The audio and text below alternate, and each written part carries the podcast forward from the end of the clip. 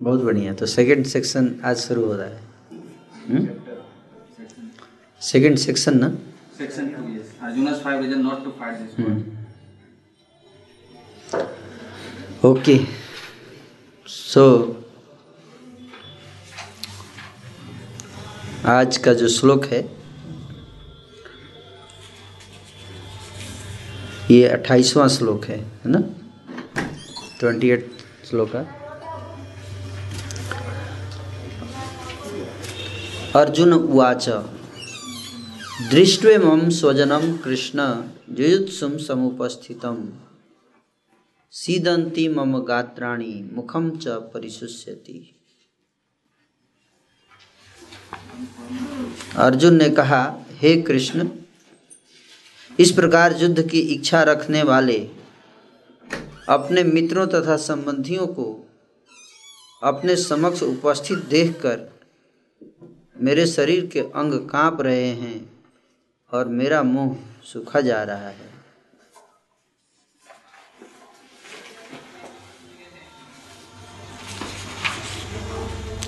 बेपथुश्च शरीरे मे रोमहर्षश्च जायते गाण्डीवं स्रंसते हस्तात् वक्त्वचैव परिदह्यते। मेरा शरीर काँप रहा है। मेरे रोंगटे खड़े हो रहे हैं। मेरा गांडीव धनुष मेरे हाथ से सरक रहा है और मेरी त्वचा जल रही है। न च शक्नोमि अवस्थातुं भ्रमतीव च मे मनः। निमित्तानि च पश्यामी पश्यामि विपरीतानि केशव। मैं यहाँ अब और अधिक खड़ा रहने में असमर्थ हूँ। मैं अपने को भूल रहा हूँ। और मेरा सिर चकरा रहा है।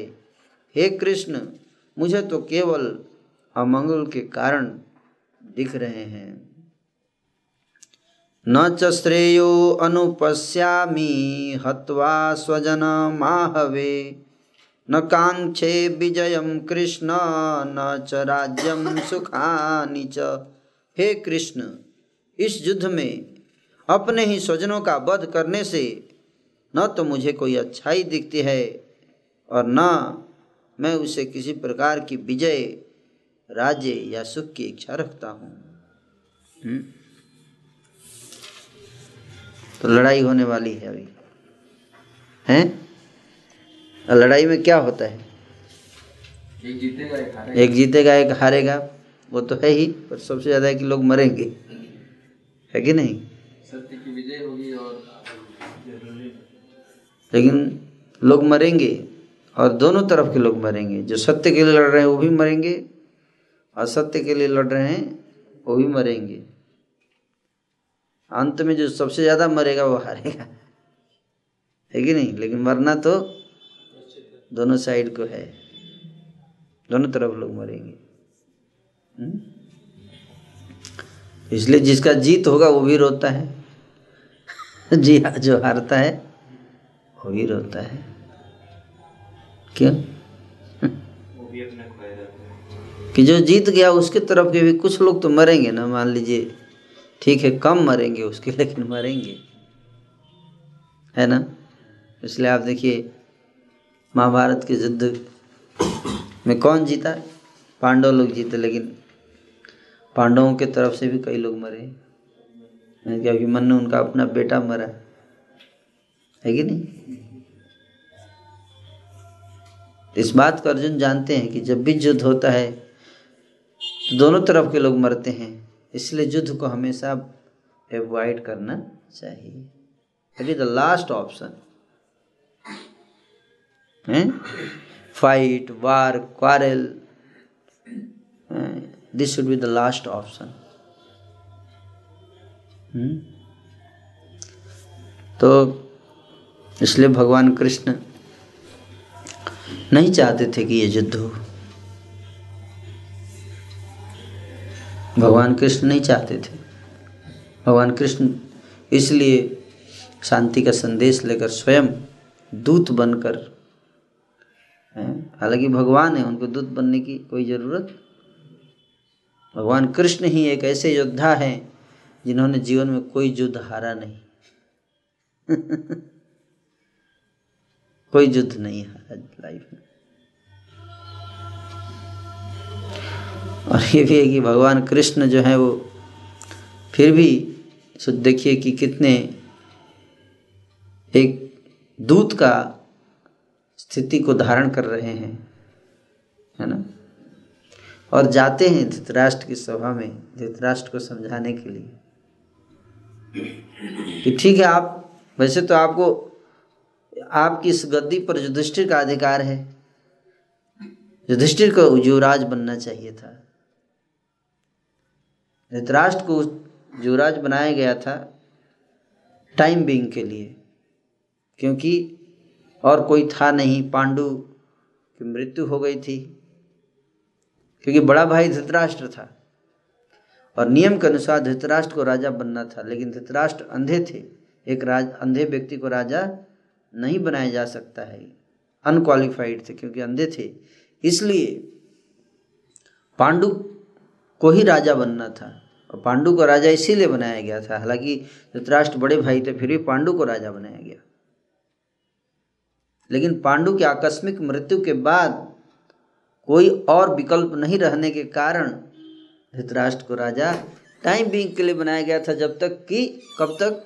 जब तक कि पांडु के पुत्र बड़े नहीं हो जाते। केवल इतने टाइम के लिए जब तक नहीं हो जाते तब तक आप रहिए। किंतु ऐसा होता है कि जब कोई पद पे व्यक्ति बैठता है तो उसे आसक्त हो जाता है। है ना? छोड़ना नहीं चाहता फिर। है? इसलिए धृतराष्ट्र जब उस पद पे बैठ गए तो वो छोड़ना बंद कर दिए। वो नहीं करना वो चाहते थे कि अब मैं अगर हटूँगा तो मेरा पुत्र ही राजा बनेगा। ये उनकी इच्छा थी कि मेरा पुत्र राजा बनेगा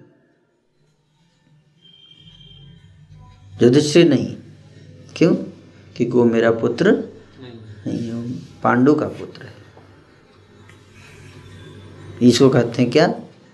अहंकार। अहंकार। समझ गए? स्वार्थ। चाहे दूसरा कितना भी योग्य क्यों ना हो, है कि नहीं?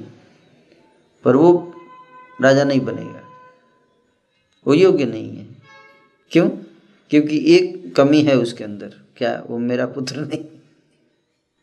भले लाखों उसके अंदर अच्छाई हो, है कि नहीं? दुनिया में ऐसे हज़ारों, भारत में हज़ारों युवक हैं। है कि नहीं? ज़्यादा इंटेलिजेंट भी हो सकते हैं, हों। ज़्यादा दिमाग वाले भी हों किंतु फिर भी राहुल गांधी ही प्राइम मिनिस्टर बनेंगे अगर कांग्रेस जीतेगी तो। क्यों? क्यों? क्योंकि मेरा बेटा है, हाँ। तो भले उसके अंदर योग्यता हो या ना हो। हम्म, इसको कहते हैं अहंकार। आइडियल क्या होना चाहिए? आइडियल होना चाहिए, ढूंढा जाए कि कौन बेस्ट व्यक्ति है। इसलिए तो डेमोक्रेसी है, डेमोक्रेसी में, पर डेमोक्रेसी में भी आप देखिए, ऑटोक्रेसी है। है कि नहीं? आइडियल डेमोक्रेसी क्या है? कि पब्लिक डिसाइड करे कि कौन सबसे बेस्ट क्वालिफाइड व्यक्ति है लोकसभा में जाने के लिए। है कि नहीं? पर यहाँ पे तो क्वालिफिकेशन की बात नहीं, आपके पास पैसा नहीं तो आप चुनाव ही नहीं लड़ सकते। हाउ इट इज़ डेमोक्रेसी हैं? अगर आपके पास पाँच करोड़ रुपया नहीं है तो आपको टिकट ही नहीं मिलेगा। हम्म? न बीजेपी आपको टिकट देगी, न कांग्रेस टिकट देगी। और जिसके पास पाँच करोड़ रुपया है, वो तो बदमाश होगा, तभी तो पाँच करोड़ कहाँ से आएगा उसके पास? बताइए, ईमानदार व्यक्ति के पास पाँच करोड़ रुपया कहाँ से आएगा? इट्स वेरी डिफ़िकल्ट अब आप इतने सारे स्टूडेंट हैं। हो सकता है कि अगर आपके अंदर क्वालिफिकेशन भी हो, कि आप देश को लीड कर सको। है कि नहीं? किंतु आपके पास पैसा नहीं। तो ये डेमोक्रेसी नहीं है आइडियल डेमोक्रेसी ये नहीं है डेमोक्रेटिक प्रिंसिपल्स पे कॉम्प्रोमाइज हो रहा है हम प्रयास कर रहे हैं डेमोक्रेसी का but this not democracy criminal व्यक्ति भी आप, उसके पास पैसा है तो राजा बन जाएगा। जनता नहीं डिसाइड कर रही है ना। मनी डिसाइड कर रहा है। अब मनी पहले डिसाइड करता है, उसके बाद जनता डिसाइड करती है कि मनी के बीच में किसको हम चुनेंगे। इसलिए कई लोग तो वोट ही नहीं दे रहे हैं आजकल। नोटा इसको बोले नोटा। है? नॉन ऑफ़ दिए अब इसमें किसी को मैं नहीं चुनूँगा। सब फालतू लोग है? क्यों? इसलिए। तो आइडियल जो प्रोसेस है वैदिक स्क्रिप्चर्स में बताया गया आइडियल प्रोसेस यही बताया गया है कि जो व्यक्ति योग्य है, उसको राजा बनना चाहिए। ये नहीं कि कोई भी उसको राजा बना दो, ऐसा नहीं है। बड़ा बेटा है, उसको राजा नहीं। उसकी कुछ योग्यता है। ये बात सही है कि धृतराष्ट्र बड़े बेटे थे, लेकिन उनको राजा नहीं बनाया गया। इससे प्रमाणित होता है कि अगर बड़ा बेटा भी होगा, अगर वो योग्य नहीं होगा तो उसका राजा नहीं बनाया जाएगा उसके बदले पांडु को बनाया गया राजा। अब दुर्योधन और युधिष्ठिर में योग्य थे कौन? युधिष्ठिर, राजा बनने की। लेकिन दुर्योधन को धृतराष्ट्र चाहते क्योंकि ये मेरा बेटा है। भले योग्य नहीं है, लाख गुना उसमें बुराई है, लेकिन उसके अंदर कमियाँ हैं, दुर्गुण हैं, फिर भी उसी को राजा बनाऊँगा। इसको होते मोह। क्या कहते मोह। शब्द आप लोगों ने सुना होगा? इसको मोह। मोह का अर्थ यही होता है कि जो मेरा है, मैं और मेरा जनस्य मोह अहम ममेति। मोह का दो लक्षण है, मैं और मेरा। एक तो संसार में सबसे अच्छा मैं हूँ, और बाकी उसके बाद कोई अच्छा है तो मेरे लोग अच्छे बाकी सब फालतू लोग उनको मार देना चाहिए ख़त्म कर देने उनकी ज़रूरत नहीं है। और उनको अगर जीना है तो मेरे पैरों के नीचे बैठकर जीना पड़ेगा। सामने मत बैठिए इक्वल बराबर मत बैठिए। सोते मोह। हम्म, उसके लिए कुछ भी कर देगा। जो मेरा है उसके लिए कुछ भी कर देगा। किसी भी हद तक जा सकता है वो उसको करने के लिए। इसको मोह कहते हैं। भगवत गीता का सबसे इंपॉर्टेंट जो प्रिंसिपल है, आप आप लोग डिटेल में पढ़ रहे हैं but today I will just describe this one word क्या? मोह। ये जो मोह है, यही जो है भगवत गीता का क्रक्स है। भगवत गीता स्टार्ट होती है मोह से और खत्म भी होगी मोह से। पहला श्लोक है कि धर्म क्षेत्र, कुरुक्षेत्र मम वेता जो सब माम कहा, पांडवाश्च वो किम अकुर्वत? तुम मेरे पुत्रों और पांडु के पुत्र। दोनों जब आ गए तो क्या किया? तो मेरे पुत्र। है ना? मैं दोनों तो कौरव ही थे ना। हम बोलते हैं कि धृतराष्ट्र पुत्र कौरव थे और पांडु के पुत्र पांडु नहीं। एक्चुअली देखा जाए, दोनों कौरव थे। क्योंकि कुरु वंश में दोनों आते थे। है कि नहीं? पांडु भी कुरुवंश में है धृतराष्ट्र भी कुरुवंश में है तो दोनों क्या हो गए? कौरव हो गए। किंतु धृतराष्ट्र कर रहा है कि मेरे पुत्र अलग हैं, ये मेरे हैं। उसके प्रति मोह है, उनके प्रति उसका। और मोह व्यक्ति को अंधा कर देता वैसे ही था अंधा वो। वो था अंधा पहले वैसे ही, लेकिन मोह जो था, उसको बुद्धि को भी भ्रष्ट कर आँख से अंधा है तो रूप दिखाई नहीं देता। लेकिन बुद्धि अगर भ्रष्ट हो जाए बुद्धि से अंधा हो जाए तो उसको सत्य और असत्य अच्छा और बुरा का ज्ञान भी नष्ट हो जाता है। आज के समय अधिकतर लोग की बुद्धि नष्ट हो चुकी है। हम्म। न कलौ नष्ट दृशाम में शाम कलयुग में लोगों की दृष्टि नष्ट हो जाती है। वो समझ नहीं पाते सही क्या है, गलत क्या है। और दृष्टि प्राप्त कैसे होती है? सत्संग से। कैसे प्राप्त होती है? सत्संग से। जिसकी दृष्टि प्योर है, उसके साथ बैठकर उसकी आँखों से संसार को देखिए। जो इससे मुक्त हो चुका है, मैं, मेरा, इससे ऊपर जा चुका है। उसकी आँखों से देखिए संसार को, देश को। कोई बोलता, मैं ब्राह्मण हूँ, मैं क्षत्रिय हूँ, मैं वैश्य हूँ, मैं शूद्र हूँ तुम उल्लू हो। हैं? जब तुम अपने को ये कहते हो कि मैं ब्राह्मण हूँ मैं ये हूँ मैं वो हूँ एक्चुअली तुम उल्लू हो। हम्म, भगवान ये कहते हैं भगवत गीता में। अहंकार विमूढ़ आत्मा। विमूढ़ मतलब उल्लू। हम्म, जो अहंकार करता है कि मैं अहम मतलब मैं ये हूँ मैं शरीर से मैं ब्राह्मण घर में जन्म लिया मैं ब्राह्मण हूँ। मैं इंडिया में जन्म लिया मैं इंडियन हूँ। मैं हिंदू हूँ। हाँ, अगले जन्म में पाकिस्तान में जन्म ले लिया अगर मुसलमान घर मैं मुसलमान हूँ। अरे तू क्या है पहले क्लियर कर। हिंदू है कि मुसलमान है बता। अगर आज हिंदू है तो कल वही व्यक्ति वही है ना। पुनर्जन्म हुआ मुसलमान के घर में तो मुसलमान हो गया। पहले हिंदू था तो मुसलमान को मारता था। अभी मुसलमान हुए हिंदू को मारेगा। इंडिया में जन्म हुआ तो पाकिस्तानी को मारेगा, अब पाकिस्तान में जन्म तो इंडियन को मारेगा। उसका एक्चुअल पोजीशन क्या है? क्लियर नहीं है कि नहीं? और ऐसा तो नहीं है ना कि हिंदू का बच्चा केवल हिंदू घर में जन्म लेता है? नहीं। आत्मा किसी के धर्म को किस कहीं पे भी जा सकती है। तो जो व्यक्ति ये सोचता है कि मैं ब्राह्मण हूँ और उसका अहंकार है उसको वो क्या है? उल्लू। विमूढ़ आत्मा। है, कर्ता अहम इति मंत्र। सोचता मैं हूँ। हम्म। अज्ञानी है वो। अज्ञान के कारण अहंकार होता है। जो समझ नहीं पाता, जो व्यक्ति अपने को आत्मा के रूप में देखता है आत्म स्वरूप देखता है, मैं भी आत्मा हूँ, ये भी आत्मा है, ये भी आत्मा है, और सारी आत्माएँ कौन है? भगवान का अंश है। हम अंश जीव लोके जीव भूत सनातन मनस स्थानी इंद्रियाणी प्रकृति स्थानी कर सती। कि सारे जीव मेरे अंश हैं। पिता एक है है कि नहीं? जब पिता एक हो गए, हम सब क्या हैं?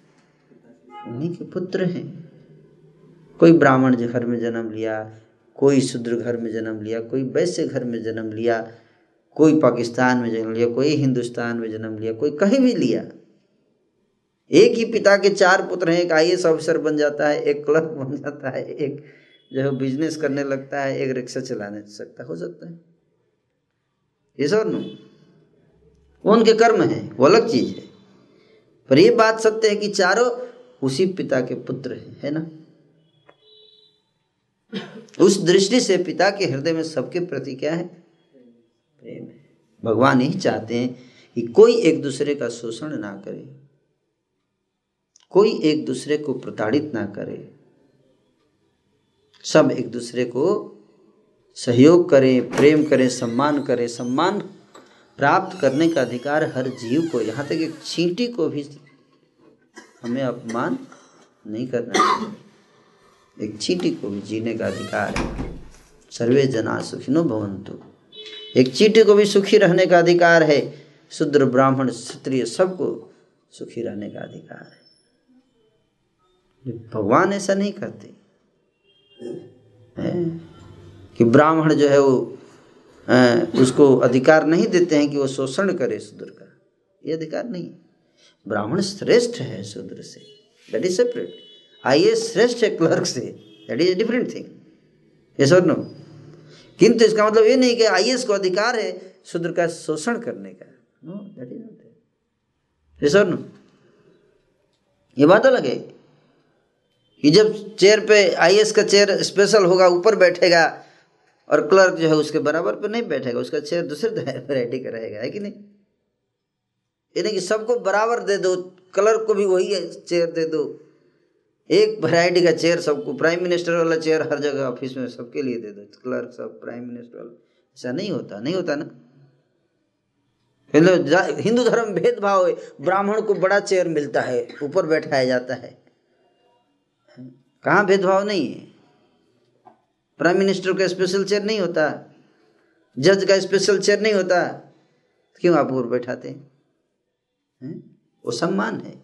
उसकी योग्यता के अनुसार उसका सम्मान। सम्मान अलग चीज़ है।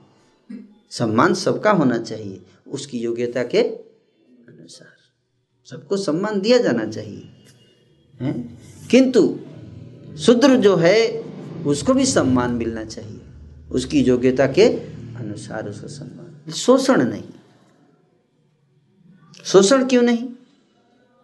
शोषण इसलिए नहीं करना है क्योंकि वो भी भगवान का अंश है। हो सकता है असहाय हो।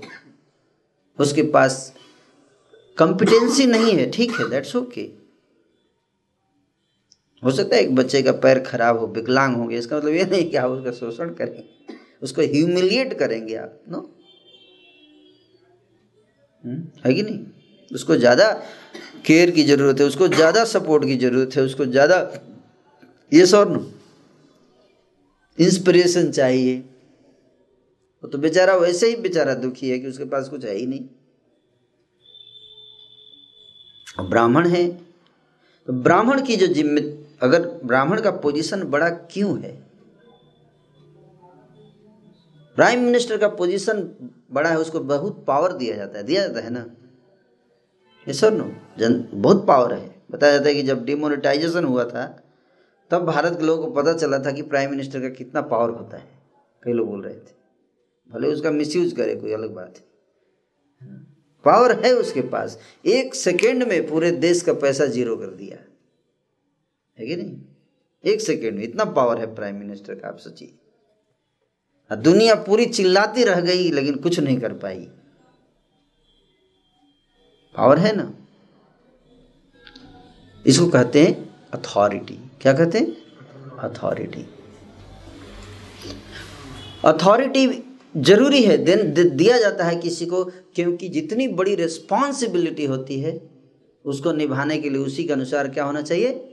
अथॉरिटी होना चाहिए। उतना पावर मिलना चाहिए। अगर मेरे को बड़ा रिस्पॉन्सिबिलिटी निभाना है तो उसी के अनुसार मेरे को अथॉरिटी अथॉरिटी भी होनी चाहिए। इस और पावर होना चाहिए उतना। नहीं तो मैं उस ज़िम्मेदारी को नहीं निभा पाऊँगा। अब मेरे को बना दिया गया कि भाई आप आ, आप चीफ मिनिस्टर हैं बिहार के लेकिन आप आपको पैसा नहीं दिया जाएगा। बिना पैसा के आपको डेवलपमेंट करना है। कैसे करेंगे?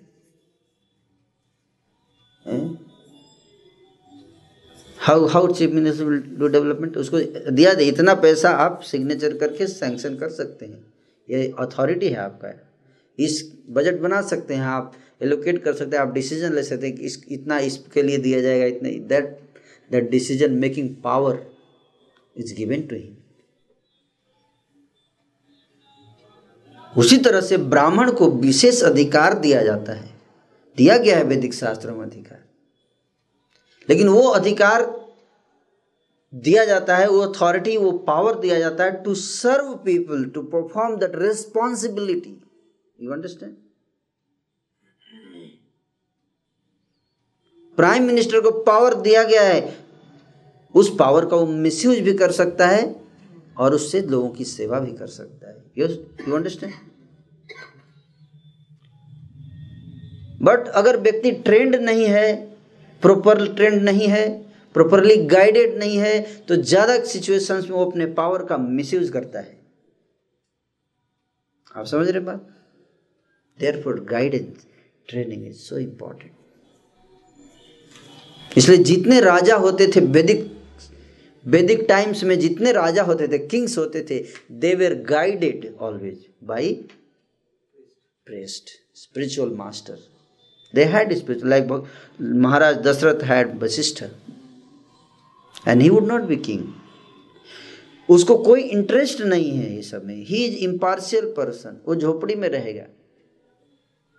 उसको पैसे से ना कुछ लेना देना है, ना संसार के, ना किसी का पक्ष लेता है, कुछ नहीं। उसको वो गाइड करता है जिसके पास प्योर विजन है इम्पार्शियल विजन है। उसका कोई अहम ममेती नहीं है, ज़ीरो हो चुका है, अहम ममेती, मोह नष्ट हो चुका है। वैसा गुरु होना चाहिए ऊपर। आप समझ रहे वो सबको समान दृष्टि से देखता है।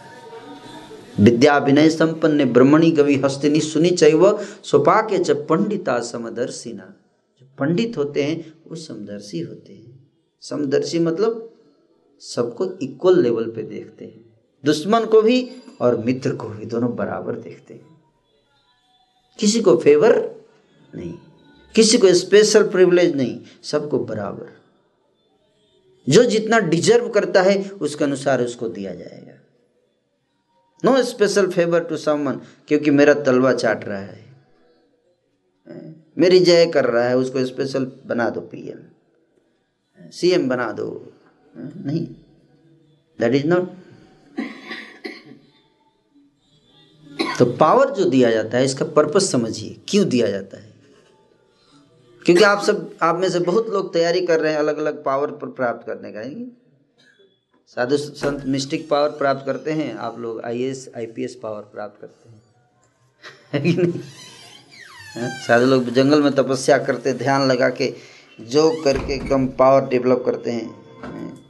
और आप लोग अपने रूम में, किताब में ध्यान लगा के एकदम एक एक चीज़ रट के एकदम पावर दैट इज़ ऑल्सो तपस्या।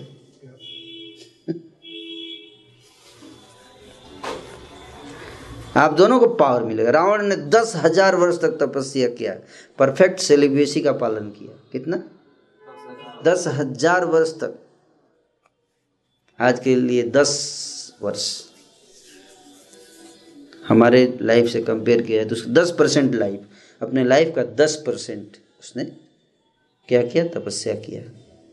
आपका अगर जीवन हंड्रेड ईयर्स का है तो आप दस साल करोगे तो that is also ten percent कोई अगर स्टूडेंट बीस साल पढ़ाई कर रहा है, या तीस साल तक स्टडी कर रहा है तो थर्टी परसेंट तो उसने तपस्या की। तब जाके जॉब मिलता है। लेकिन तपस्या का फल? है? तो हम लोग ज़्यादा तपस्या कर रहे हैं रावण से। थर्टी परसेंट उसने तो टेन परसेंट किया। हम्म? अगर किसी का उम्र एक लाख वर्ष है और वो दस हज़ार साल तपस्या किया तो कितना हो गया? टेन परसेंट हुआ ना। और किसी का सौ साल उम्र है और दस साल तपस्या कर रहा है तो कौन ज़्यादा तपस्या कर रहे हैं? सौ साल, जिसका दस साल किया, वो ज़्यादा तपस्या हो गया। समझने का प्रयास कीजिए। रावण दस हज़ार वर्ष तपस्या, परफेक्ट सेलिब्रेसी का पालन किया। है? और उसके बाद रेप करता था। एक बार जब उसको पावर मिल गया तो he would rape practically women उसी तरह से व्यक्ति जो है, कहते ना power corrupt there is saying power corrupt कहते व्यक्ति ईमानदार तो तक, जब तक उसको बेईमानी करने का पावर नहीं मिल जाता। तो तक बड़ा ईमानदारी दिखाता है। बोलते हैं ईमानदार होने चाहिए सारे संसार के लोग. जब पावर नहीं है तो आप ईमानदार है, उसका क्या वैल्यू है? उस ईमानदारी का कोई वैल्यू है? नहीं। वो ईमानदारी जब आपके पास पावर है but still you are not misusing it that is honesty that is quality इसलिए कि पूछा आपको एक करोड़ दे दिया जाए तो क्या करेंगे? आपको प्राइम मिनिस्टर बना दिया जाए इंडिया का, क्या करेंगे? बताइए। कई बार ऐसा क्वेश्चन पूछा जाता है इंटरव्यू में। है ना? है? क्या करेंगे आप सबसे पहले? जीएसटी या टॉयलेट बनवाएँगे? खाने को मिल नहीं रहा टॉयलेट कैसे करेंगे? लोगों को खाने को नहीं मिल रहा पहले खिलाओ लोगों को। है नहीं? लोग मर रहे हैं खाए बगैर। ये सर नो खाएगा ही नहीं तो टॉयलेट कैसे जाएगा? हैं? First priority is to arrange food, then toilet. Isn't no? What is priority?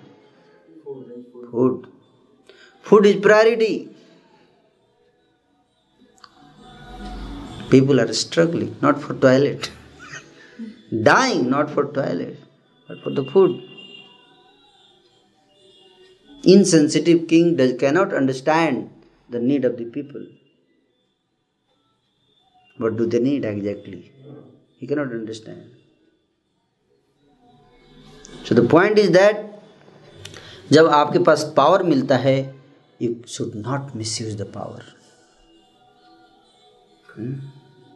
इसलिए पावर ऐसे व्यक्ति के हाथ में मिलना ही नहीं चाहिए।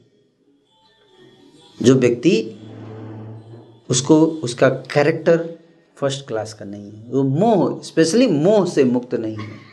क्या? मोह। इसलिए राजा तो बना दिया था लेकिन राजा के ऊपर होते थे कौन? ब्राह्मण ब्रह्म ऋषि।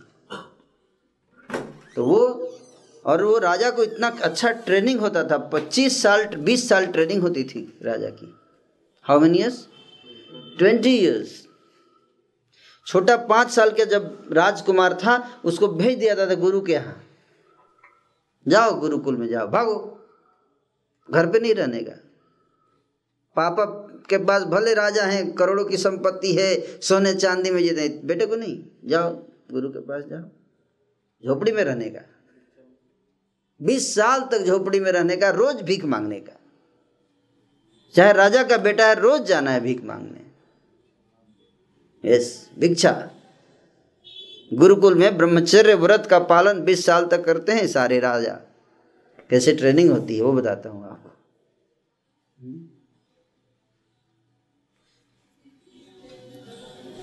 वैदिक सिस्टम ऑफ़ ट्रेनिंग।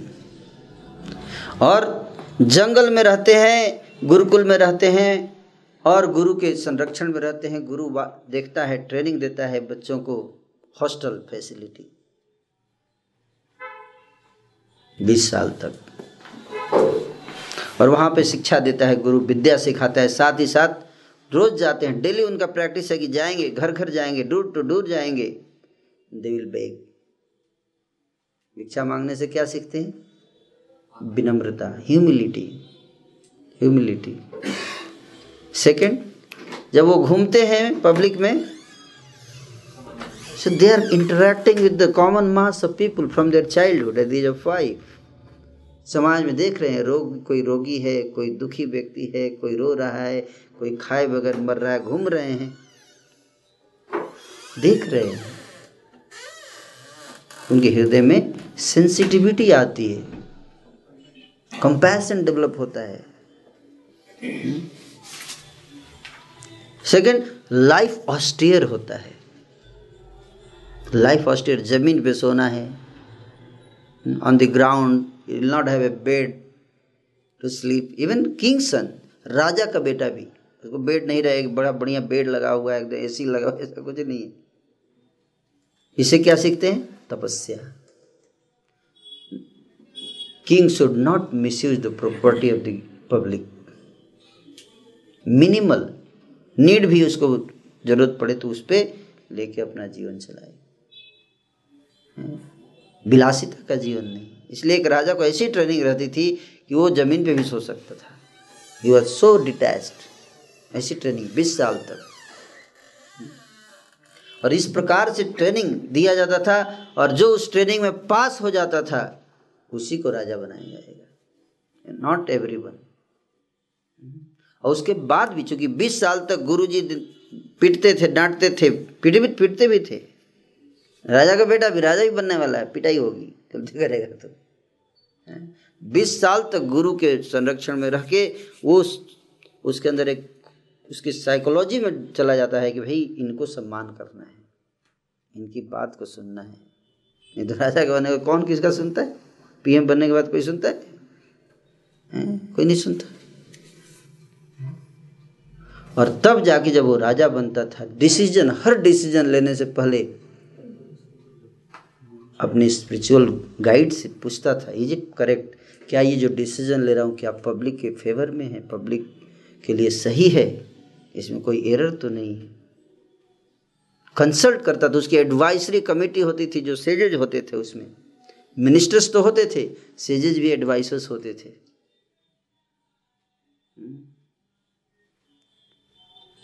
तो इस प्रकार से किंग जो है, उसका एक डिसीज़न इतना सेंसिटिव है। एक decision can destroy life of so many people can destabilise the whole country is one decision it is such important responsibility जितनी बड़ी रिस्पॉन्सिबिलिटी है, उतना ही ज़्यादा आपको सेंसिटिव भी होना पड़ेगा. Otherwise you cannot so many people's life will be spoiled इतने लोगों का जीवन बर्बाद हो जाएगा. तो धृतराष्ट्र एज ए किंग उसके अंदर मोह था। Therefore was not qualified to become king मैं ये हूँ, मैं वो हूँ, ये नहीं। जब आप राजा बन गए when you become a king अब आप पिता नहीं है। Now you are no more a father of a of a son no प्रजा का अर्थ है कि अब आप, आपकी जितनी प्रजा है, सबको आपको अपने पुत्र के रूप में देखना है। चाहे वो आपके दुश्मन का पुत्र क्यों ना हो। The moment you became prime minister now you are no more from BJP no more from Congress for you Congress and BJP बहुत is equal try to understand सबका केयर करना है, सबका सम्मान। सबको इक्वल अपॉर्चुनिटी देना है ग्रो करने के लिए। योर एनिमी ऑल्सो हाँ अगर एनिमी अगर लॉ को तोड़ता है तो उसको इक्वल सजा देना है।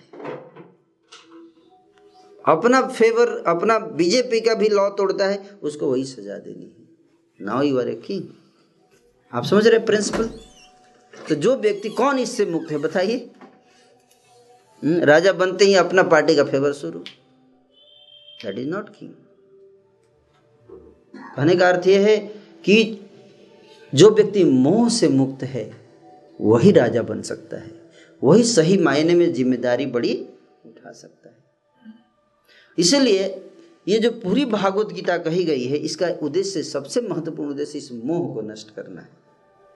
इसलिए भगवत गीता के अंत में, सबसे अंत जो श्लोक है अर्जुन ने जो बोला है, वो क्या बोला? सेवेंटी थर्ड, अर्जुन वाच। पूरी गीता सुनने के बाद अर्जुन के, के अंदर क्या परिवर्तन हुआ? Eighteen chapter text seventy three page number six hundred twelve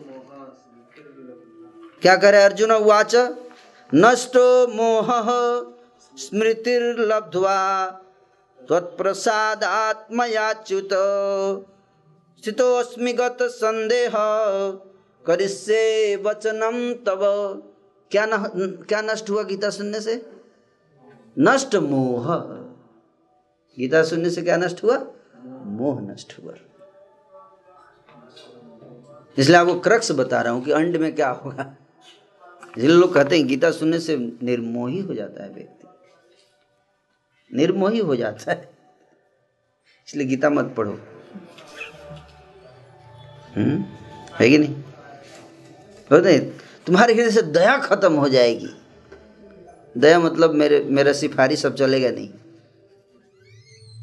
है? समझ रहे बात को?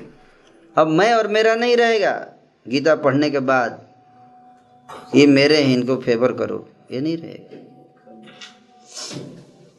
गीता पढ़ने के बाद दया रहेगा हृदय में, लेकिन एक विशेष एक व्यक्ति के प्रति विशेष दया नहीं रहेगा। दया उसी के प्रति होना चाहिए। उसी के प्रति फेवर उसी को करना है जो सत्य के साथ है। बहुत क्लियर बहुत क्लियर होना है। जो व्यक्ति सत्य के साथ है, वही मेरा है। फिनिश खत्म। दैट इज़ कॉल्ड नष्ट मोह। कितना भी अपना क्यों ना हो, किंतु अगर असत्य का साथ है तो वही वही क्रिमिनल है। समझ में आ रहा है? दिस इज़ गीता कौन कर सकता है? बताइए। इसलिए अर्जुन महाभारत के युद्ध में आकर खड़े हो गए। दोनों सेनाओं के बीच में बोले, भगवान को कहते कि, सेने और उभयोर मध्य रथम स्थापय में चित जावदेत्ता निरीक्षे हम। जो दुकामान अवस्थितान धात राष्ट्र से दुर्बुद्धे युद्धे प्रिय हम्म? कि हे अच्युत हे अच्युत, कृष्ण। आप दोनों सेना और उभयोर मध्य दोनों सेनाओं के बीच में मेरे रथ को ले चले भगवान बोले, अरे, लड़ाई करने आप बीच में क्यों जाएगा? लड़ाई करो। हैं? देखने कहते हैं कि क्यों जाएगा बीच में? भगवान कहते हैं कहते सेन और उधर मेरे रथ को बीच में ले चलिए हे अच्युत। हम्म। बीच में ले चलिए भगवान बोले, क्यों? कहते ताकि यावत एतान रिच्छे अहम युद्ध कामान अवस्थिता। इस युद्ध में, इस इस रणभूमि में युद्ध की इच्छा को लेकर आए हुए जितने लोग उपस्थित है, मैं देखना चाहता हूँ कि कौन कौन आए हैं लड़ने के लिए। कौन कौन आया लड़ने फंस गया। यही तो समस्या है। यही समस्या है। देखने लगा, वहीं फंस गया। अभी देखिए कैसे कैसे लीला है ये। मेरे को देखना है कौन लड़ने आए हैं। और बड़े प्रेम से नहीं कह रहा, क्रोध में कह रहा है। धात राष्ट्र से धृतराष्ट्र के दुर्बुद्धि, दुष्ट, हैं, दुर्बुद्धि पुत्र दुर्योधन के पक्ष से लड़ने के लिए कौन कौन लोग आए हैं? मैं उनको देखना चाहता हूँ। और प्रवृत्त शस्त्र संपाते धनुरुद्यम्य पांडव। हाथ में धनुष उठाकर क्रोध में भरे हुए कौन आया है? देखता हूँ लड़ने के लिए, जैसे अभी सबको मारूँगा। इस भाव में समझौता का कोई विचार नहीं था। क्रोध था। भगवान दोनों सेनाओं के बीच में, चलो बेटा ले चलते। जैसी आपकी आज्ञा, सर। जैसी आपकी आगे आपके रथ को खड़ा कर दूँगा। मैं तो सारथी हूँ। मेरा तो अपना कोई बात है ही नहीं। जहाँ बोलेंगे रथी, वहाँ पहुँचा देंगे। भगवान के ही काम है हमारे लाइफ में। हमारे साथ हम सबके रथ पे भी बैठे हुए हैं भगवान। हम सबके हृदय में, हृदय रूपी रथ पे सर्वस्व चाह हृदय सन्निविष्टो मत स्मृति ज्ञानम अपोहनम च। मैं सबके हृदय में बैठा हुआ हूँ।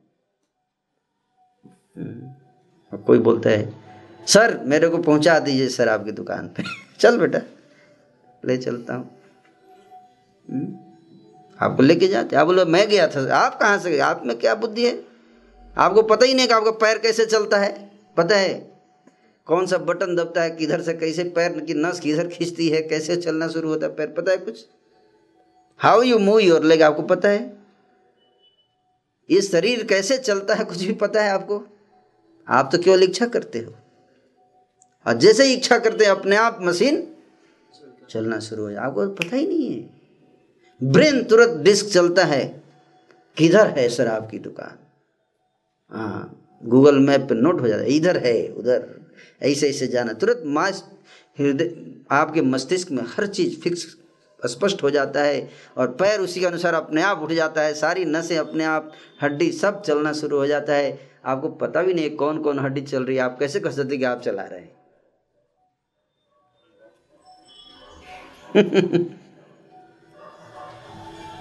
आप खाना डाल देते हैं वो खाना कैसे कैसे जाके कैसे रक्त बनता है, त्वचा बनती है, हड्डी बनता है, कुछ पता नहीं है कि नहीं? हमें तो ये भी नहीं पता कौन खाना डालना चाहिए, कौन नहीं डालना चाहिए। जो भी मिल गया रेस्टोरेंट पे या रोड के किनारे गला सड़ा हुआ उठा के डाल दिए। है कि नहीं? ये भी नहीं पता कैसे खाना है, ये भी नहीं पता हमें।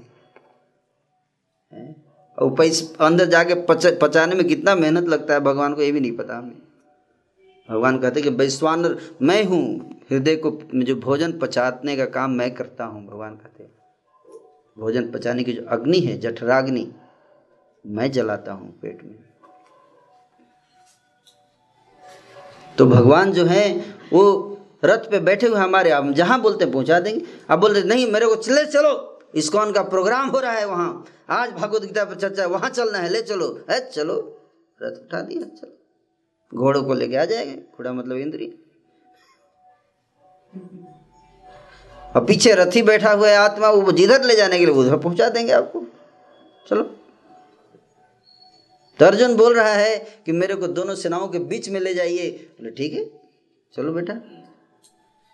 पोजीशन ही मेरा ऐसा है। पोजीशन चेंज करेंगे। देखिएगा, थोड़ी देर के बाद पोजीशन चेंज करेंगे। लेकिन अभी ऐसे पोजीशन पैसिव पैसिव रोल में है। पैसिव रोल समझ रहे? Passive role.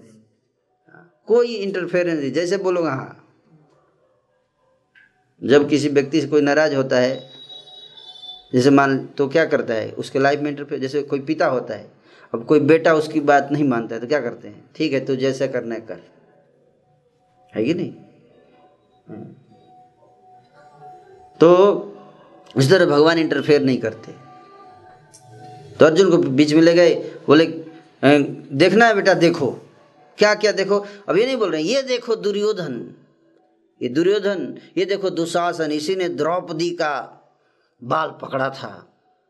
इसी ने द्रौपदी की साड़ी खींची थी, देखो ध्यान से। और ये देखो भीष्म पितामह वहीं पे खड़े थे, कुछ नहीं किया इन्होंने। द्रोणाचार्य इन्होंने कुछ नहीं किया। ऐसे भी तो बोल सकते थे भगवान। लेकिन क्या बोले? कैसे बताए? देखो ध्यान से, कैसे, क्या क्या क्या बता रहे पढ़िए अभी आपने पढ़ा है। क्या बता रहे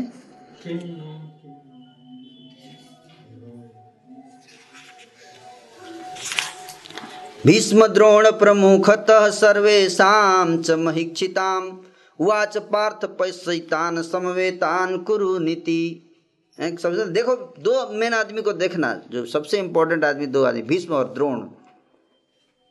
सबसे पहले दिखाया। भीष्म और द्रोण को क्यों दिखाया? पहले दुशासन को दिखाना चाहिए, तब तो गुस्सा आएगा, लड़ने का। भीष्म और द्रोण जो इन्होंने सिखाया था इनको लड़ना, वही आगे खड़े हैं सामने।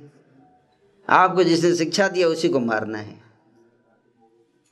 वही असत्य के साम, साथ लेकर आया है लड़ने के लिए, जिसने आपको सिखाया है सारा ज्ञान। क्या करेंगे, बताइए। वही भीष्म जिनकी गोद में बैठकर बचपन में खाते थे, उनके हाथ से खिलाते थे। अभी उसी हाथ पे तीर चलाना है, उसी हाथ को काटना है। कैसे काटेंगे बताइए? क्यों काटना है? असत्य के साथ आके खड़ा है। समझ रहे बात? गीता? और मोह है तो कैसे काटेंगे? अरे अरे, नहीं नहीं नहीं नहीं, इनको चाचा है, दादा हैं, ऐसे थोड़े काटूँगा इनको। अरे, ये मौसा जी हैं। मौसा जी को कैसे का मतलब उनको तो बचाना ही पड़ेगा ना। है कि नहीं? अब मौसा भी यही सोचते बेटा, आई बन जाए अगर तो इसे मेरा काम करेगा, करा देगा। है कि नहीं?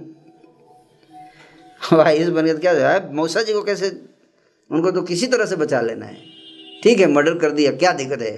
पर मौसा जी है मेरे। सबसे बड़ा प्रॉब्लम पोस्ट पे जाने पे यही है। सबसे बड़ा प्रॉब्लम ये है। सारी समस्या की जड़ ये है, मोह। क्या? कुछ करने नहीं देगा आपको। फंस जाएँगे आप। आपकी वीकनेस है ये मोह। वीकनेस इसलिए देखिए क्या कह रहे हैं? अर्जुन ने वहाँ पर दोनों पक्षों की सेनाओं के मध्य में किसको देखा?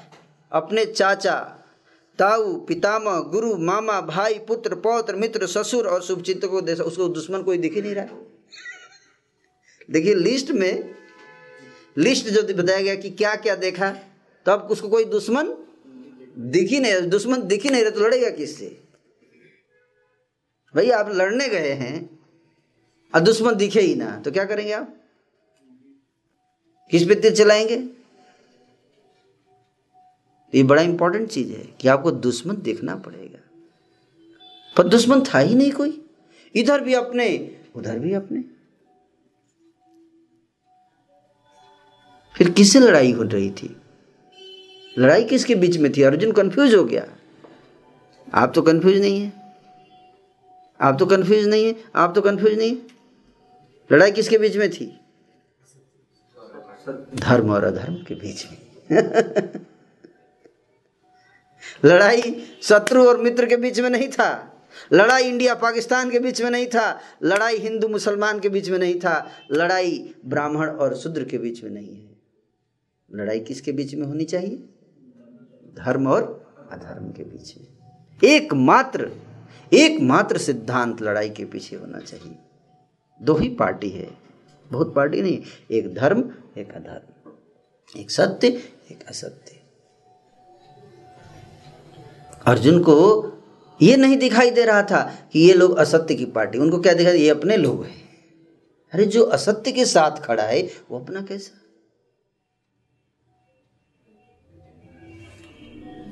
अगर आप सत्य के लिए लड़ने जा रहे हो तो जो असत्य के साथ लेकर आया है, वो अपना कैसा?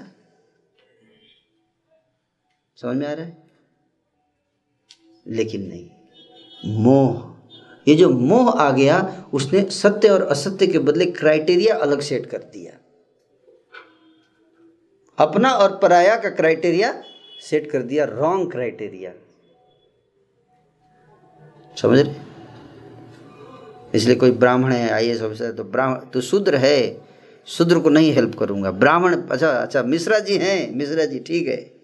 ठीक है, मिश्रा जी, आपका काम हो जाएगा। ब्राह्मण है, आए। ब्राह्मण ब्राह्मण भाई भाई आप समझ रहे बात। और ये क्राइटेरिया मतलब ब्राह्मण ने क्राइम किया है, वो कोई दिक्कत नहीं है, मिश्रा जी हैं। दैट इज़ प्रॉब्लम मौसा जी हैं, मिश्रा जी हैं बहुत सारे ऐसे क्राइटेरिया हैं। अहम ममेती, मोह, ये मोह है। इससे ऊपर उठना पड़ेगा। तो अर्जुन को क्या आ गया? मोह आ गया। मोह।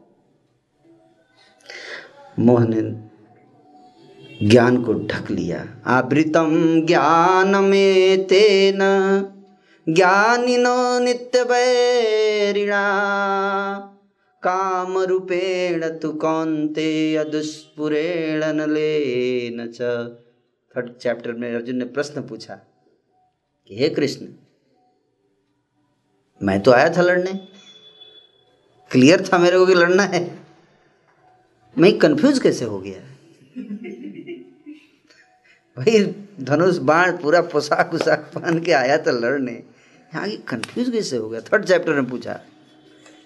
अथ के न प्रयुक्तो यम पापश्चरति पूरुषः अनिक्षनपि वार्ष्णेय बलादीव नियोजित। कि हे कृष्ण, जब एक व्यक्ति को पता रहता है कि ये सही है, ये गलत है, उसको पता है, रट रट के सारा शास्त्र, सारा सारा किताब, ये नागरिक शास्त्र, ये शास्त्र, history geography physics, social science, public administration सब पढ़ लिया। उसको सब पता है कि ये गलत है, ये सही है, सब कुछ पता है उसको। उसके बाद भी जब पोस्ट पे जाता है तो कैसे करप्ट हो जाता है? ये प्रश्न है। अथ के न प्रयुक्तम? कौन करता है? कहीं आप ही तो नहीं करते।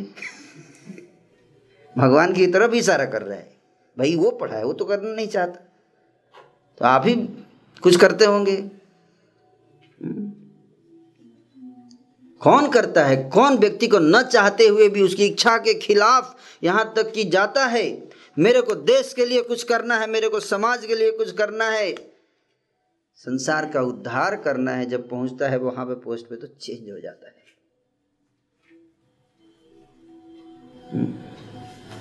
चेंज हम्म। हो जाता है।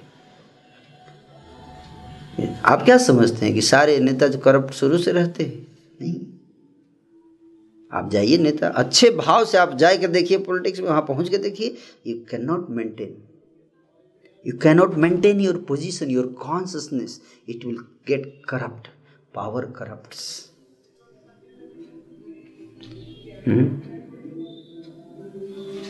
आप ऐसे बैठे हैं कोई दिक्कत नहीं है। But the moment you are with a women women आके बैठ जाए आपके बगल बगल में। You see there is immediate change in consciousness you can feel हैं? आप रास्ते में जा रहे हैं बड़े सत्यवादी हैं अचानक पाँच लाख रुपया गिरा हुआ मिल गया। रास्ते में दिख गया। हैं? सामने वाला भैया गिर रहा है पॉकेट से। पाँच रुपये है तो कोई दिक्कत नहीं है दे दो भैया। पाँच करोड़ का एटीएम कार्ड है? क्या करेंगे? Then your character will be tested then your character will be tested तो कहते कि कौन लगाता है? जब पता है उसको पता रहता है गलत है चोरी। नहीं किसको नहीं पता कि गल, चोरी गलत है? इस संसार में किसको नहीं पता है कि चोरी करना गलत है? एक सेंटेंस सबको रटा दीजिए। हम्म, एक गुरु जी थे उन्होंने अपने उनके कुछ तोते शिष्य थे तोते। तोतों को शिक्षा देते। बहलिया आएगा जाल बिछाएगा दाना डालेगा जाल में फंसना नहीं। सब रटो। और सारे तोते रट लिए। ऐसा रट लिए जब भी गुरु जी को देखते थे, चिल्लाते थे गुरु जी बहली आएगा, जाल बिछाएगा, दाना डालेगा, जाल में फंसना नहीं बहली आएगा, जान, जाल बिछाएगा, दाना डालेगा, जाल में फंसना सारे तोते चिल्लाते थे गुरु जी बड़े खुश अरे ज़बरदस्त होते पक्के से सब रट लिया। निश्चिंत हो गए गुरु जी बोले, ठीक है, मैं जा रहा हूँ, अभी तुम लोग याद है ना पाठ सबको? बोले हाँ हाँ बहली आएगा, जाल बिछाएगा, दाना डालेगा, जाल में फंसना नहीं। ठीक है। शाम तक आऊँगा, तब तक ध्यान रखना है, बहली आ सकता है। जब शाम को लौट के आए, सारे तोते जाल में फंसे हुए। बड़ा आश्चर्य, हरी सुबह रट रहे थे। बहली आएगा, जाल बिछाएगा, दाना डालेगा, रटा के गया। सौ बार चेक किया कि सब ठीक है। उसके बाद भी फंसे हुए, ऐसा कैसे? और उससे भी बड़ा एक आश्चर्य। जैसे ही गुरु जी को देखा, जाल में फंसे फंसे बोल रहे गुरु जी बहलिया आएगा, जाल बिछाएगा, दाना डालेगा, जाल में फंसना नहीं।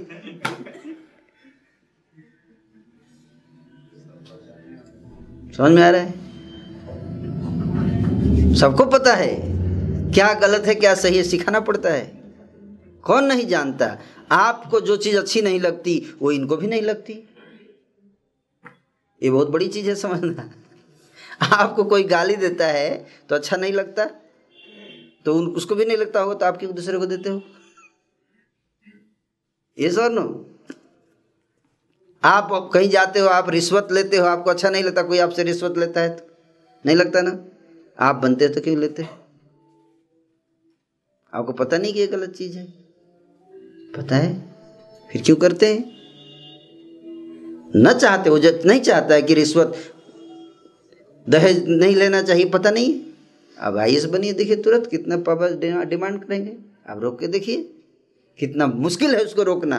पापा को समझाना कितना कठिन है कि भाई दहेज नहीं लेने का। पापा आपको कन्विंस कर देंगे, इतना लगाया है, इतना इन्वेस्ट किया है। ऐसे कैसे छोड़ दूँ? Without return this is I cannot do business like this without return सबको पता है क्या गलत है। अपनी बेटी की शादी होती है तो चाहते कम पैसे में हो जाए। ये सुन, बेटा का होता है तो उल्टा।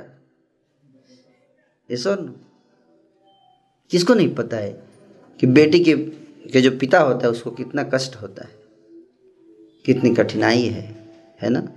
सबको पता है। फिर क्यों लोग करते हैं ऐसा? ये अर्जुन ने प्रश्न पूछा कि व्यक्ति जानता है कि यह गलत है, क्यों करता है? जब सब मौका आता है तो भूल जाता है, क्यों? अथ के न प्रयुक्त यम पापश्चरते पुरुष, न चाहते हुए भी अनिक्षण अपी, अपनी इच्छा के विरुद्ध कोई मान इस पाप करता है, गलत कार्य करता है, सिद्धांत के खिलाफ कार्य करता है, अधर्म के आचरण करता है, अपने नहीं चाहते हुए जानता है कि गलत है, फिर भी करता है। वो खुद करता है या कोई और करा देता है उससे? ये डाउट है। अगर कोई और करा रहा है तो कौन करा रहा है? इसके उत्तर में भगवान ने उत्तर दिया कि मोह कराता है। कौन कराता है? मोह। काम एस क्रोध एस रजो गुण समुद्भव। महासनो महापापमा ज्ञानिनो नित्य बैरिणा। ज्ञानियों का एक ही दुश्मन है। एक ही दुश्मन है, वो है काम। लस्ट क्या? लस्ट लस्ट का एडिक्शन। क्या कहते हैं? Addiction. You become addicted to some something someone और something that is lust when you become addicted and that addiction that attachment becomes your weakness that is called lust you are so much attached so much addicted that that is your weakness someone can exploit your weakness you understand that is lust और उसी के प्रभाव में व्यक्ति जानता है ये गलत है बट जस्ट द मोमेंट उस जो इस सिचुएशन में आता है, उसके ऊपर लस्ट हावी हो जाता है। और लस्ट कैसे आता है? लस्ट कैसे बनता है? ध्यायते विषयान पुंसा, संगहते सुपजायते, संगात संजायते, कामः, कामात क्रोधो भिजायते क्रोधात् भवति सम्मोह सम्मोहात् स्मृति विभ्रमः। स्मृतिभ्रंशात् बुद्धिनाशो बुद्धिनाशात् प्रणश्यति। Second chapter text 62 and 63 Krishna says Gita के दूसरे अध्याय के बासठवें और तिरसठवें श्लोक में काम कैसे आता है? कहते ध्यायते।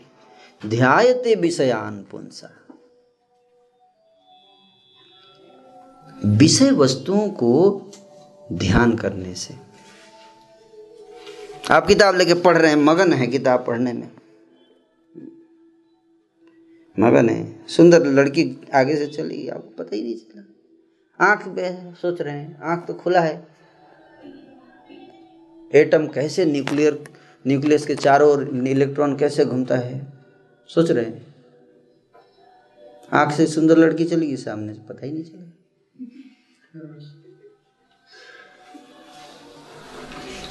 कभी कभी ऐसा होता है? यस पता ही नहीं चलेगा। इसको कहते हैं ध्यान। ध्यान और देखने में अंतर होता है। देखना मतलब आँख खुला है, पर वो सामने बैठा है कोई, लेकिन फिर भी आपको दिखाई नहीं देगा, मन में कुछ और ध्यान कर रहा है। ध्यान करने से। आप कमरे में बैठे हैं, हो सकता है कोई स्त्री ना हो पर ध्यान कर सकते हैं, काम आ जाएगा। समझ आ रहे? इसलिए देखने से नहीं बोले ध्यायते। क्या करे? ध्यायते विषयान। कमरे में बैठे हुए रेस्टोरेंट में नहीं बैठे, कमरे में बैठे हुए, ध्यान आ गया पिज्जा का। लस्ट आ जाएगा। यू अंडरस्टैंड और फिर अंदर से इतना फोर्स हो जाएगा लस्ट का आप वहाँ को, वहाँ से उठाएगा, आपको दौड़ के जाएँगे आप शराब की दुकान पे। है कि नहीं? अब बोले, अरे शांति से बैठा था कि, सोचा था अब जाके बैठ के आराम से पढ़ूँगा। पाँच छः घंटे।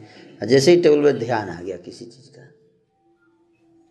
वो ध्यान आते ही क्या हो गया? ध्यायते विषयान पुंसा। ध्यान कहीं से भी आ सकता है। इसलिए कहाँ लिखा है गीता में कि टीवी नहीं देखना चाहिए? उस समय टीवी तो था ही नहीं। कैसे लिख देंगे? आप लोग बोलते, टीवी नहीं देखना चाहिए। सिनेमा नहीं देखना चाहिए। गीता के समय सिनेमा था क्या? क्यों भगवान कृष्ण कहेंगे कि सिनेमा नहीं देखना चाहिए? इसी श्लोक में तो बोल रहे हैं, ध्यायते विषयान, टेलीविज़न। अरे उसी में तो सारा विषय है। है कि नहीं? ध्यायते यूट्यूबान।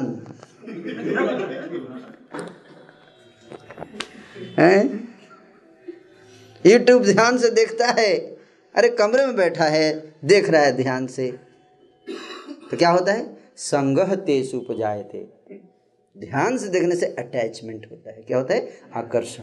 वो वस्तु आपको आकर्षण खींच लेती है। पिज़्ज़ा रेस्टोरेंट में है, लेकिन ध्यान आप कमरे में कर रहे हैं पिज़्ज़ा रेस्टोरेंट से आपको खींच, यहाँ से खींच के वहाँ पहुँचा दी। यू सी द आकर्षण यहाँ बैठ के आ गया, है कि नहीं? समझने का प्रयास कीजिए। संगते से उपजायते उसके बाद क्या थे? संगात संजायते काम। नेक्स्ट स्टेप आकर्षण पहले आएगा, उसके बाद लस्ट आता है। I see it I I recall it now I like it I want it. And then comes, I want it at any cost. That is the last stage. That is called Krodha. I want it at any cost. That is क्रोध different level of एक ही चीज़ का अलग अलग level है आप देखिए समझ रहे बात को एक ही चीज़ का अलग जैसे जैसे इंटेंसिटी बढ़ता है एक लेवल पे ये संग होता है संग से काम बनता है काम से फिर और इंटेंसिफाई हो गया तो क्रोध बन गया समझ रहे एक ही चीज़ है अलग अलग डिफरेंट स्टेजेज में जाता है तो अलग अलग नाम दिया जाता है। क्रोध is also different transformation of lust is lust only lust जब आउट ऑफ़ कंट्रोल हो जाता है तो क्या उसको कहते हैं? क्रोध कहते हैं। तो भूल जाता है कि सही क्या, उसको अब किसी तरह से उसको प्राप्त करना है, चाहे कुछ भी हो जाए, चाहे करप्शन करना है, चाहे घूस लेना है, चाहे संविधान को तोड़ना है, चाहे उस किसी को गोली मारनी है, चाहे लक्षागृह को आग लगाना है है ना? किसी तरह से करना है मेरे को, बट दुर्योधन को राजा बनाना है मेरे को, बस खत्म। कोई भी लीगल मीन्स करूँगा, लेकिन बनाऊँगा। अब पुलिस बाद में सीबीआई पीछे पड़ जाएगी तो पड़ जाएगी तो देख लेंगे, जेल में जाएँगे और क्या करेंगे? लेकिन बाद में देख देखेंगे। और उस समय कोई, इसलिए कामात क्रोधो भी जाए थे क्रोधात बहुत ही सम्मोह, और क्रोध के बाद सम्मोह आता है, मोहन। मोह जो आता है, किसके बाद आता है? क्रोध के बाद। नेक्स्ट स्टेप मोह होता है। That is also lust lust का, के बाद एंगर एंगर के बाद इल्यूजन मोह। और मोह मोह जब आता है तो क्या होता है व्यक्ति? सम्मोहात स्मृति विभ्रम। जब मोह आता है तो व्यक्ति का मेमोरी काम नहीं करता हार्ड डिस्क जाम हो जाता है। क्रैश हो जाता है हार्ड डिस्क टाइम बिंग के लिए। और फिर सम्मोहात स्मृति विभ्र। स्मृति चली जाती है उसकी। स्मृति मतलब भले आपने यहाँ सुना है सब कुछ क्लास में आके सुन के गए, लेकिन जैसे ही एंगर आएगा एंगर से मोह आएगा तो भूल जाए, छोड़ यार, प्रभु जी बताया बताए, बताने दो, छोड़ो अभी अभी भी मत याद दिलाओ। अभी मत याद दिलाओ। जो भी बताया था, अभी मेरे को याद नहीं करना है, क्या बताया था? मेरे को याद नहीं आ रहा, अभी भूल गया मैं। इसको कहते हैं स्मृति विभ्रम। और जब स्मृति विभ्रम होता है तो बुद्धि नष्ट हो जाती है। बुद्धि नष्ट हो जाती है, आप सर्च में डालोगे गूगल में, कुछ आएगा ही नहीं। नेटवर्क गायब। नेटवर्क कनेक्शन ही चला गया।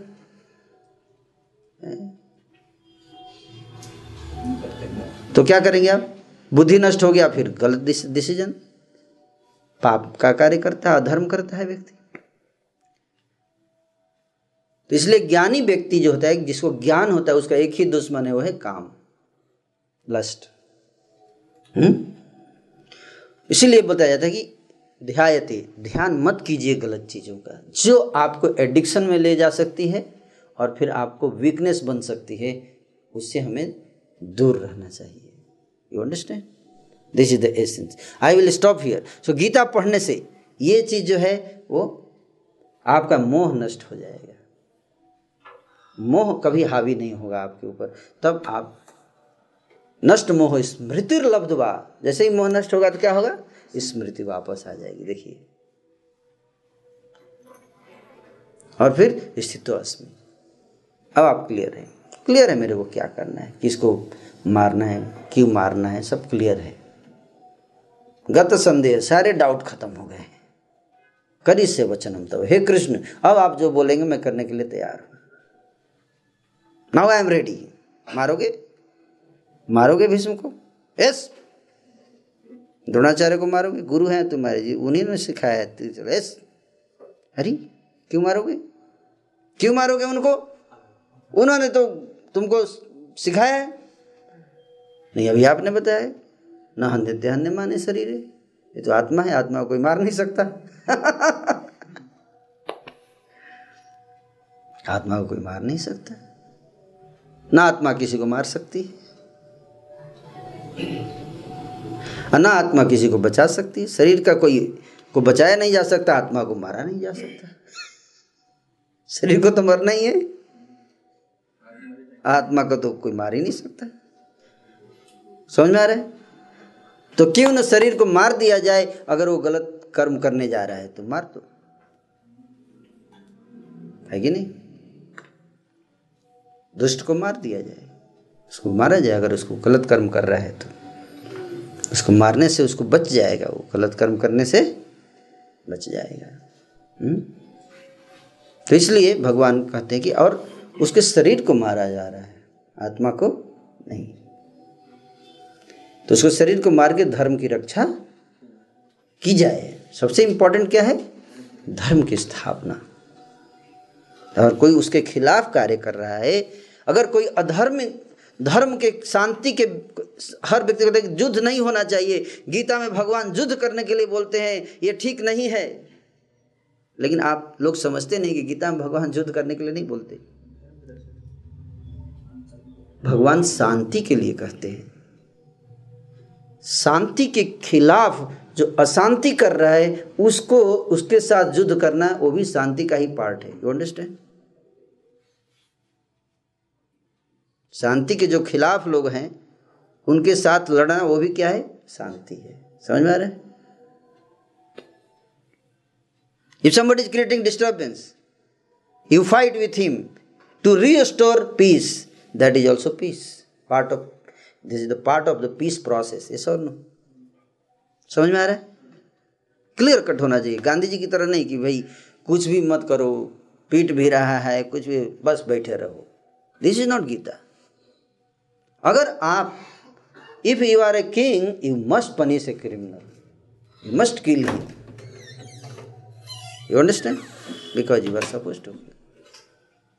Not like, मार रहा है तो इसको भी दे दो, गाल को दे दो हैं, वो कर सकते हैं, वो भी किया जाता है, लेकिन किसको? जिसके हृदय में पत्थर का है उसके सामने गाल देगा, और मारेगा, पिटता जाएगा। हैं? तो किसके सामने गाल देना है? भाई, जो व्यक्ति के अंदर थोड़ा सेंसिटिविटी है, भाई, गाल देने से थोड़ा सोचा, अरे, कितना अच्छा आदमी है यार, मैंने मार दिया। सोच, इसका किसी का ईमान इतना गिर चुका है कि गाल देगा तो अच्छा अच्छा और फ़ायदा उठाऊँगा इसका। तो ऐसे व्यक्ति के साथ मूर्खता है ये। ये ये सत्य, अहिंसा नहीं है, ये मूर्खता है ये। आप समझ रहे बात को? भगवान कृष्ण ऐसा नहीं करते। दुर्योधन को एक बार अवसर दिया उन्होंने, भाई तू शांति कर ले, चल पाँच गाँव दे दे। पाँच गाँव दे दे बस, उसके बाद तू बाकी ले ले, कोई दिक्कत नहीं। लेकिन जब उसने मना कर दिया, पाँच गाँव भी, बोले, अब लड़ाई होगी। अब दुनिया की कोई ताकत नहीं रोक पाएगी लड़ाई को। हम्म। तो लड़ाई से नहीं डरना है। वैदिक शास्त्र कभी नहीं बोलते कि हमें लड़ाई नहीं करना है, युद्ध नहीं करना है। करना है युद्ध। किसके खिलाफ? अधर्म के खिलाफ। धर्म की स्थापना के लिए युद्ध करना वो भी धर्म है। आप समझे बात इसलिए जो पाकिस्तान जब जो लड़ाई, धर्म की रक्षा के लिए लड़ाई होती है, उसमें अगर कोई मर जाता है तो उसको भी भगवान की कृपा प्राप्त करता है। इसको कहा जाता है। क्योंकि उसने धर्म के लिए लड़ा। हम्म? तो मैं यहीं पे विराम दूँगा। गीता पढ़ने से आपका मोह नष्ट हो जाएगा। क्यों? कैसे? आप समझ जाओगे कि मैं शरीर हूँ। मेरे परिवार के लोग भी शरीर है, हिंदू भी शरीर है, मुसलमान भी शरीर है, सब शरीर हैं। है ना? तो सबके प्रति संभाव रखते हुए। संभाव का मतलब एक भी, ये भी है, कई लोग मिसअंडरस्टैंड सबके प्रति संभाव रखना चाहिए। संभाव का मतलब ये नहीं होता कि सबको प्रेम करना चाहिए।